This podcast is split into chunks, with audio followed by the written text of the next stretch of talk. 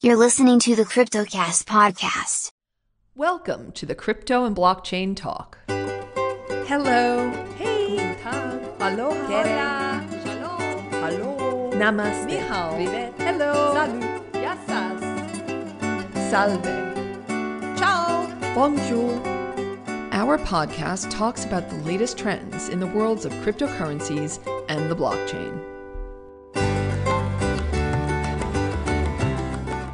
Hello, everyone, and welcome to Crypto and Blockchain Talk. Something that people ask us quite a lot is why do prices drop after an ICO? And 2018 has been a slaughterhouse of high hopes and expectations for many in the crypto sphere. And maybe slaughterhouse sounds a bit dramatic, but it is very different from the days of where people used to quickly flip for a healthy profit their crypto, and those days are long in the rearview mirror. And many early contributors and steadfast crypto investors have noticed that the winds are changing within the market itself. Whether new or old in this space, most people hope that after the ICO that they have invested in has ended, their tokens will make massive gains. Now, this has happened to some tokens in the past and made numerous people a healthy return, but this is not the case for most new cryptocurrencies entering the marketplace. In many cases, and for countless people, this is where their very scary ride into the volatile world of cryptocurrencies will start. There is a common misunderstanding that a team can control the price of their token after their ICO. In the physical world, a supplier can tell retail stores the price that they are allowed to resell their goods, which is normally the RRP. This is not the case with crypto. Once a token is on the exchange or exchanges, the team who launched the token has no control over what the prices are and cannot recover any losses, no matter how much they really want to jump in and help their own token. On top of that, it is absolutely illegal for them to attempt to intervene in any situation where they could fix the price of their own token on the open market. There are many contributing factors to the decline in prices after an ICO distributes their tokens. Putting aside obvious scams and bad actors, let's look at some of the major reasons why token prices tank post ICO. The first reason is that the overall state of the cryptocurrency market is very bearish. Bitcoin and Ethereum are not just coins, but also measurements because you typically use one or the other to buy another altcoin. And that altcoin's value is tied to the price of what it is being exchanged for.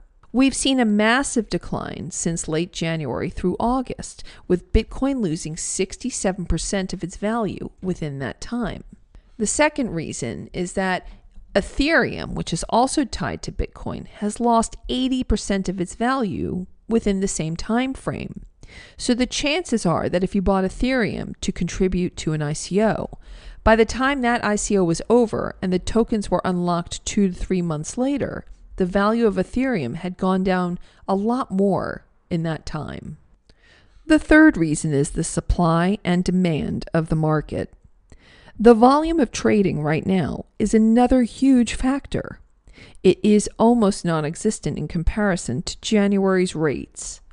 If we took a snapshot in time at January 28th of this year, 2018, Bitcoin did almost $8.5 billion in 24 hours of trading volume, as compared today with just 3.4 billion.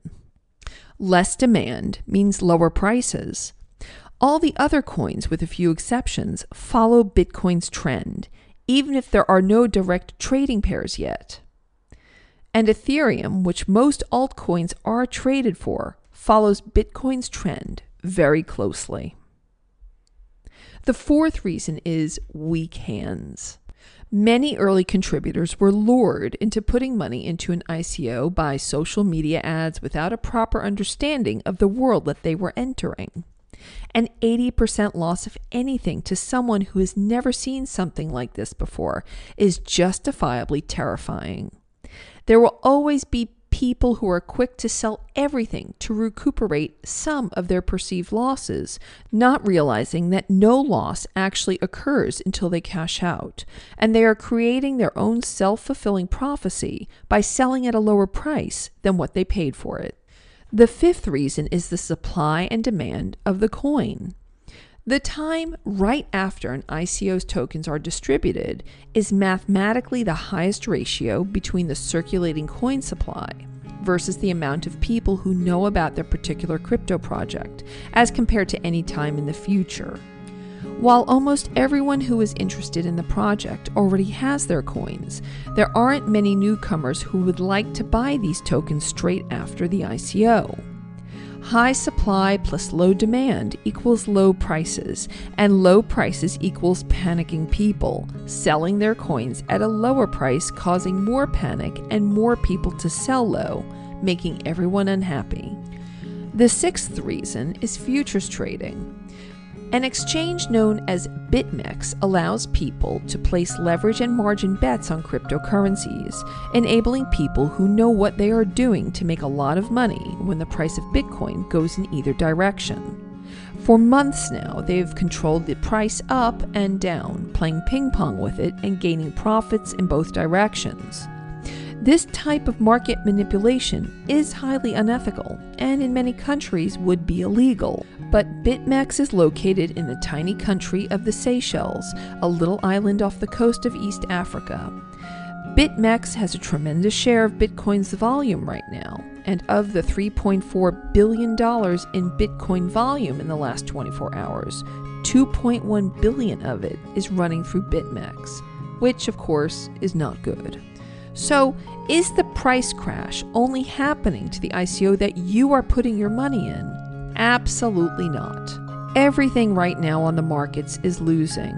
And despite these massive losses and a pretty horrific and depressing scene, most of the news around the world of crypto and blockchain, in terms of regulation and real world adaptation, have been very positive.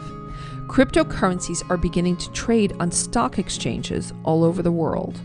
Many banks are coming out with their own cryptocurrencies and blockchain platforms, or partnering up with blockchain companies to use their own platforms, such as the Bank of Lithuania, Scotiabank, and more.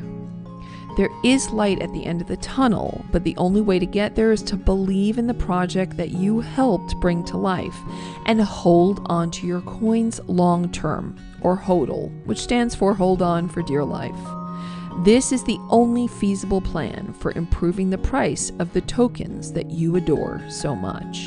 Thank you so much for tuning in this week to our podcast. And for further editions of our podcasts, please log into cryptoandblockchaintalk.com, where there are many episodes covering the topics of crypto and blockchain. And for those of you who would like to leave us some great reviews on Twitter and Facebook, we certainly won't stop you from doing that. And if you would like to download our podcasts on iTunes or Stitcher, feel free to do so. We would love it if you did that as well. So, have a really great week, and we will soon be back with another podcast, so stay tuned. Bye bye.